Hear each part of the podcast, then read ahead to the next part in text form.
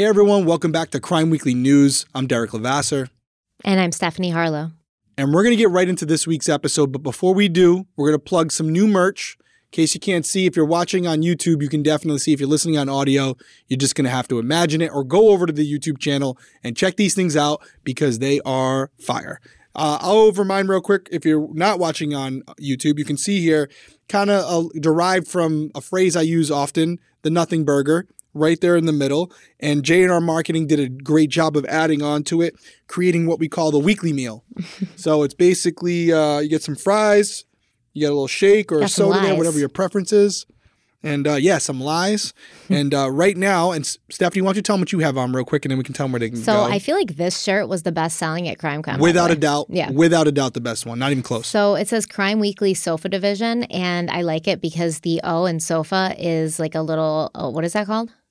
Little magnifying glass. Yeah, I always I always want to call it a microscope, but mm. and then the uh the O in division is a thumbprint, but my favorite part is the back. Yep, the back's fire. People actually thought that was two different shirts.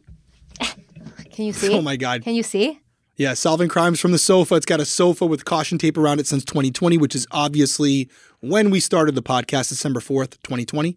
And uh, I love it. I love the colors. The red really pops. Like I like the sofa on the back. It's a really good quality. Um, I I actually have this in a normal size and I got it in a 3XL as well to wear to bed. And Sleeping, good call. Yeah, yeah and right now you can get these two shirts and also the white Crime Weekly shirt and a baby blue Crime Weekly hoodie over at crimeweeklypodcast.com. All you have to do is click shop and the four items are right there. They only come in the colors that you're seeing right now. So you get the black for the hat, the weekly meal, the gray for the sofa division, white for Crime Weekly, and then baby blue for the hoodie. We did that to keep it simple, and it's also easier to keep it in stock because when you have multiple colors, then you have to have sizes for those multiple colors, which makes it harder to keep up on inventory so you can get what you want. So if you go over there right now, again, it's crimeweeklypodcast.com. The website needs to be updated. We're working on that, so bear with us there. We're going to redo the entire thing.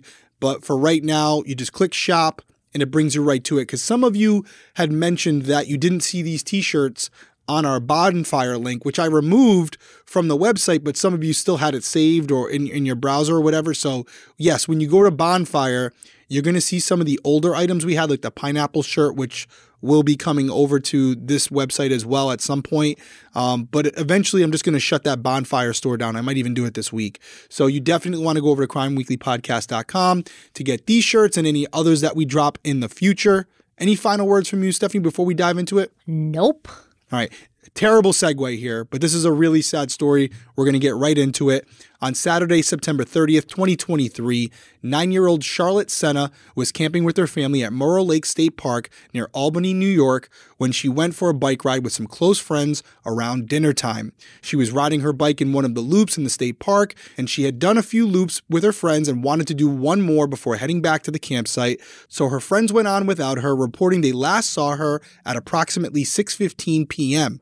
When she was not back within 10 minutes, her family went out looking for her, and she she was reported missing at 6:45 p.m. Parents' worst nightmare right here. Yeah. Um, I've been following this case because it is kind of local to me. It's uh, you know, just a couple hours away from me.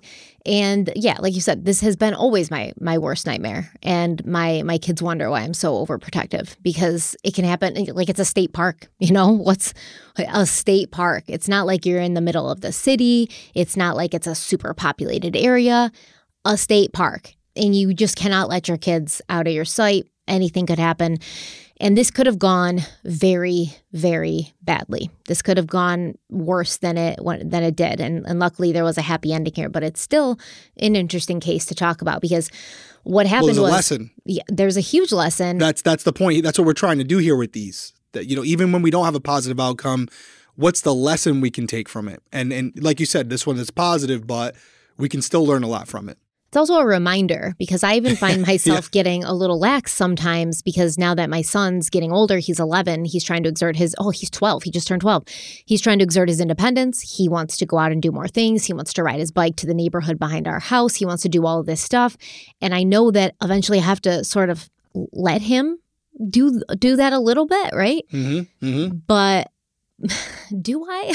you know, like, do I? 12 is still very young.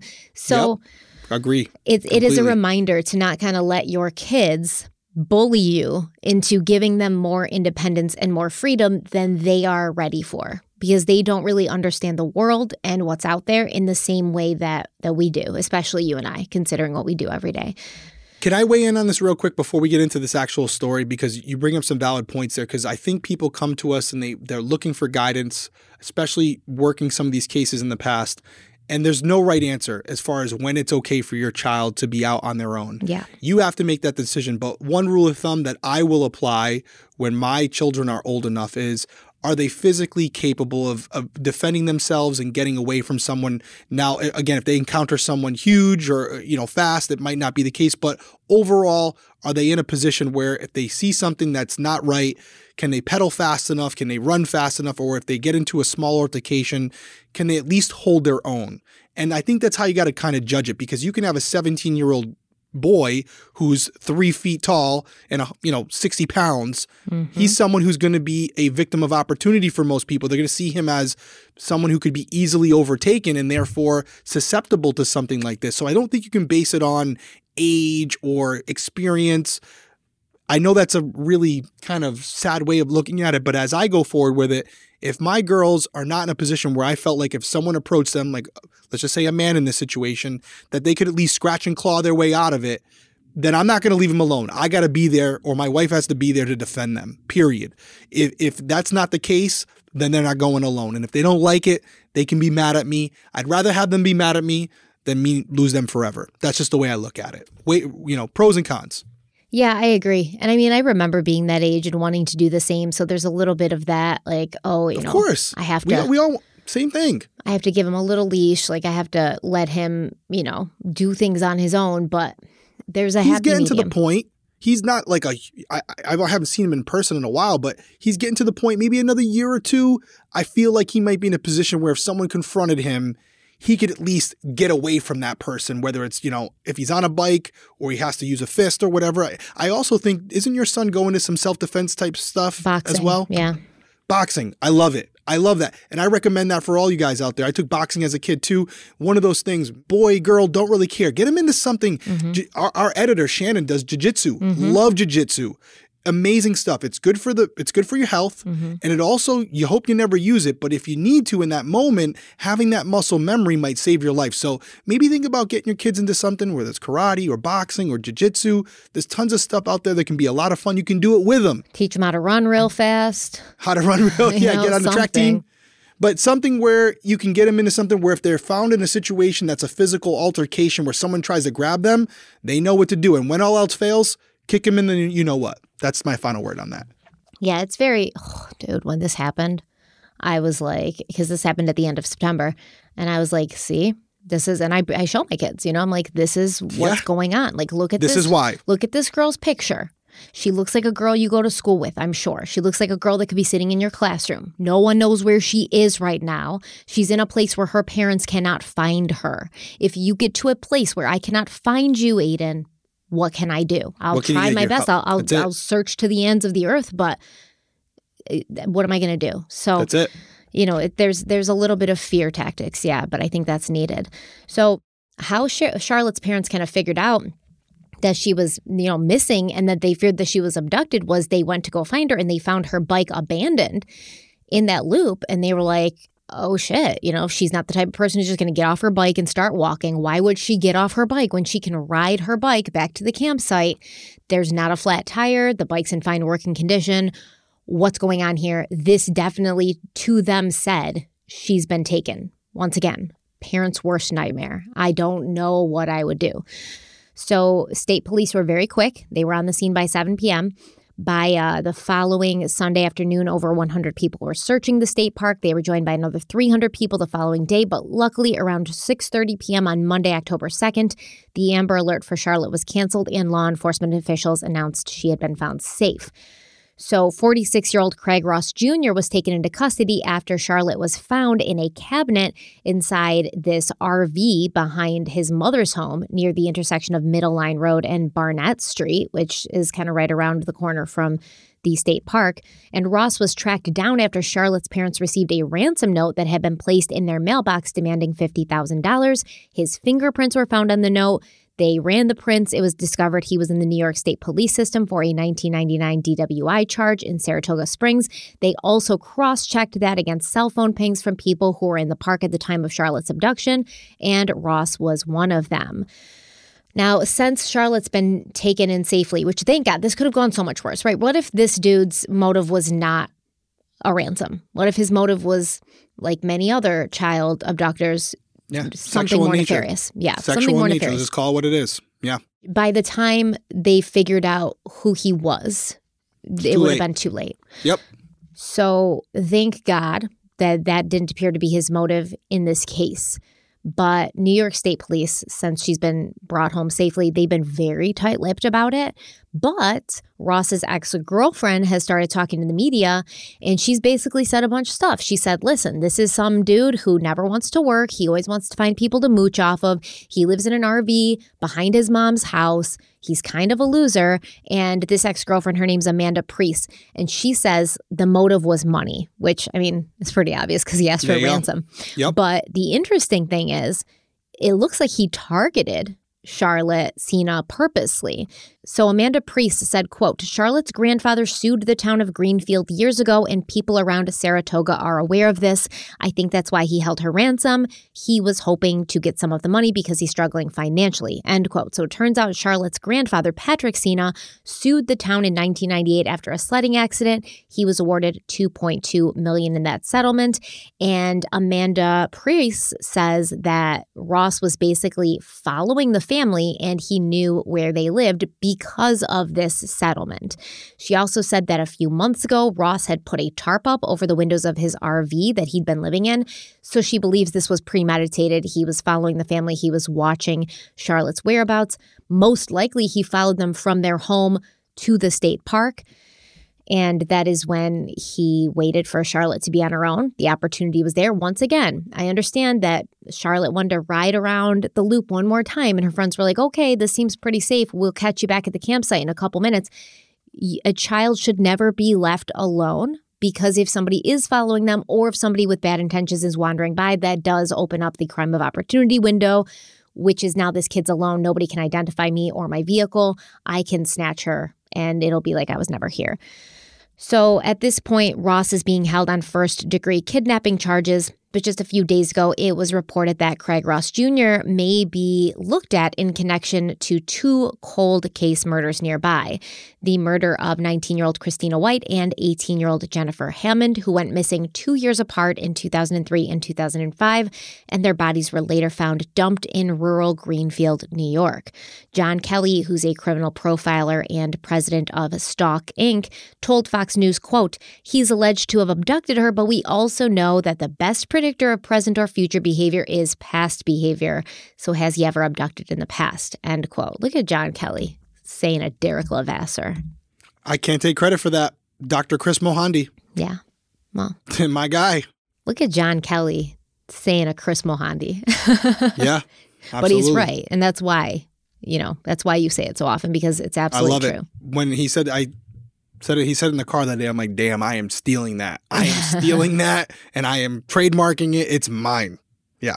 Now it's John Kelly's. Now it's John Kelly's and everybody else in the country because I'm sure Chris probably heard it from someone as well. So Kelly says that whoever took White and Hammond knew the area very well and may have had a preference for redheads. And then they have this visual representation of Craig Ross Jr.'s potential route home from the state park. And they got this based on a time lapse video of his path home. And this is where, you know, police started asking people on that path who lived on that path for home security video so they could sort of like track him.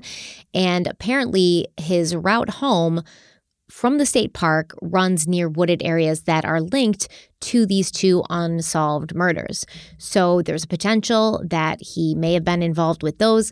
I don't really know. I, I guess it's possible. The MO of asking for a ransom doesn't really add up. However, what you will see is because Charlotte was nine and he knew her family had money, and clearly he was able to watch this family and this little girl for long enough that he understood their movements.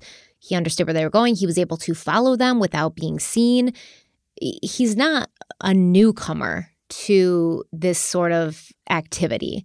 So maybe he thought, well, I've kidnapped before, I've abducted successfully before, I can do it again. But in this case, instead of, you know, killing the person, I can get some money from it because I'm financially strapped. So it's not an an immediate um, you know, canceling him out as being potentially connected to these two unsolved murders of Christina White and Jennifer Hammond. The MO doesn't really match. However, the ages of the victims don't match either. So this could have just been a branching off from something he was used to. He could have been using his past knowledge in these successful abductions to to make some money. So I don't know. What do you think about that? Do you think it's possible? Yeah, it's absolutely possible. But that's that's the first thing I want to say here is New York State Police. Um, I applaud you. Incredible job in this case, working what you have available, all the science and technology at your fingertips, using that to solve this case as quickly as possible and potentially save a life. That's number one. Secondly, you could have solved this case and then got up at a press conference and announced how great you are for, for saving this little girl. And you know what? Nobody would have faulted you for it. But instead, you're expanding that investigation. You're saying, okay, we solved this case, but now we have this monster in custody. Has he committed other crimes?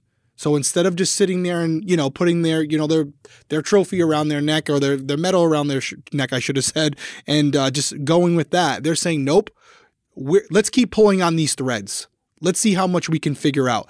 That's a great investigator. That's a great division, uh, whatever investigative division they're in. That's how you get it done. So, congratulations to you guys. New York State Police stepping it up. There was also a New York State police officer who was one of the individuals, I guess the main individual, who re looked at the Rex Heuermann case, the Gilgo Beach case, and was the one that found that report that linked back to Rex Heuermann that was taken 10 years ago. So, New York State Police I'm not saying you're, I don't know everything. I'm sure people are going to be in the comments talking bad about him, but I mean, for the things that we're weird hearing, blanket statement to make, like they're great or they're bad, you know? Yeah, exactly. I agree. But the guys involved with this, great job. That's how it's done. Now for the lesson. Back to the lesson here. You said something in there that was important.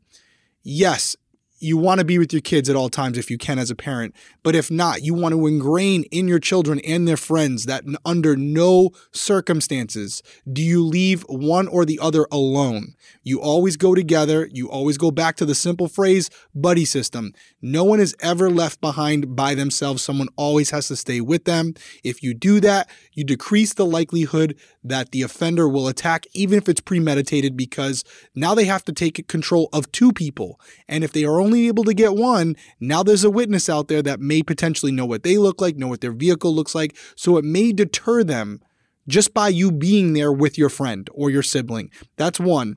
And then also as a parent, just to kind of add to what we were saying to saying earlier as far as age and also the size of your child and, and what their background is as far as self defense. Have they taken any training? All of those things should be part of the equation.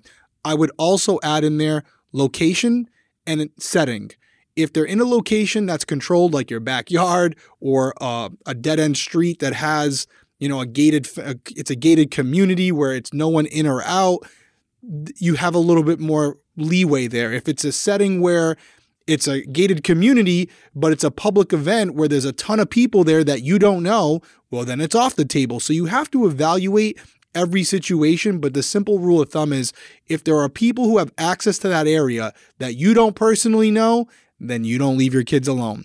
It sounds a little maybe, you know, controlling, but I can promise you that if you do that, there's a high likelihood that your kids are going to be safe because frankly, you're never going to have your eyes off of them. And if someone decides to do something stupid, they're they're going to have to go through you first. And I, I can live with that. I can live with that uh, that outcome. Yeah, absolutely. I mean, like I said, the best possible outcome here with Charlotte. I was amazing. I was real worried for a couple of days, real worried because it's the last thing you want to see, especially that close to home the last thing you want to see. A little nine year old girl, she's adorable. They're showing pictures of her on the news. It's, it's basically just a couple hours away from where you live. Now you're wondering, like, is there some child abductor on the loose? Do I have to be worried? Are there going to be more kids taken? Is she ever going to be found? There's a ton of questions running through your head, and I can't even imagine what her parents were going through, even for that short time. And uh, yeah. I'm sure that Charlotte's parents, it will be a long time before Charlotte's out riding her bike by herself. Agreed. Agreed, and, and, I'm glad that they they have Charlotte back, and and you know I think we can all learn from this. By no means we're blaming them. No, they you know they probably great. They didn't parents, know that their friends were gonna. they'll leave know. them alone. Yes, Yeah. exactly. So it could happen to me. It could happen to you. Could happen to mm-hmm. anybody. But I think the the moral of the story is here again. If if you're not someone who maybe get a little complacent, like you said, this kind of reels you back in mm-hmm. because it doesn't just happen in the areas that you see in the movies. It can happen right in your own backyard. Yeah. And you could have been involved in a lawsuit years ago where you got money and you think nobody remembers it, but there could be someone out there who's on hard times and is, and has decided to make you or someone you love their target. So Yeah. you always have to be aware of your surroundings. You always have to be cognizant of the people that are in your immediate reach, I guess hmm we actually had someone put on social media on Instagram, I believe it was, where she was walking the track and she had one headphone in and she basically said, "Hey, listening to you know podcast, but only with one AirPod in because Stephanie and Derek have made me so afraid of." Someone walking up behind me, and Of I responded course. to her in the I responded to her in the DMs, and I said, "I'm glad you're doing that, but make sure that bad boy's on transparency mode because I don't even like that. And she's like, "Ooh, good call." And I'm like, "Just saying, it can always we can always do better. That's how that's how we prevent these things." So shout out to her and uh, shout out to all of you who take our advice and apply it every day. And you're not just necessarily sitting here listening or watching these cases for the sake of the of the tragedy and it not being you you're educating yourself you're you're informing your your your family members and you're empowering everyone around you so that you don't become a victim of a crime like this Be be vigilant. Be aware. Uh, I wish I didn't have to give you that advice. I wish I could give you more uplifting advice, like dance like no one's watching, sing like no one's listening, and live your life to your fullest. Like obviously, do those in do those things in the in, in the safest environments. You know, That I you want you can, to have a great life, but remain vigilant and be aware of your surroundings at all time for yourself, for your family, because it's not it's not a super rosy world out there all the time. well said we're going to be out of here but again if you want to pick up your merch go to crimeweeklypodcast.com check it out. We're going to be back later this week with a new episode. I won't spoil it tonight Oh, but it's a new case. So make sure you check it out. Everyone stay safe out there. We'll see you soon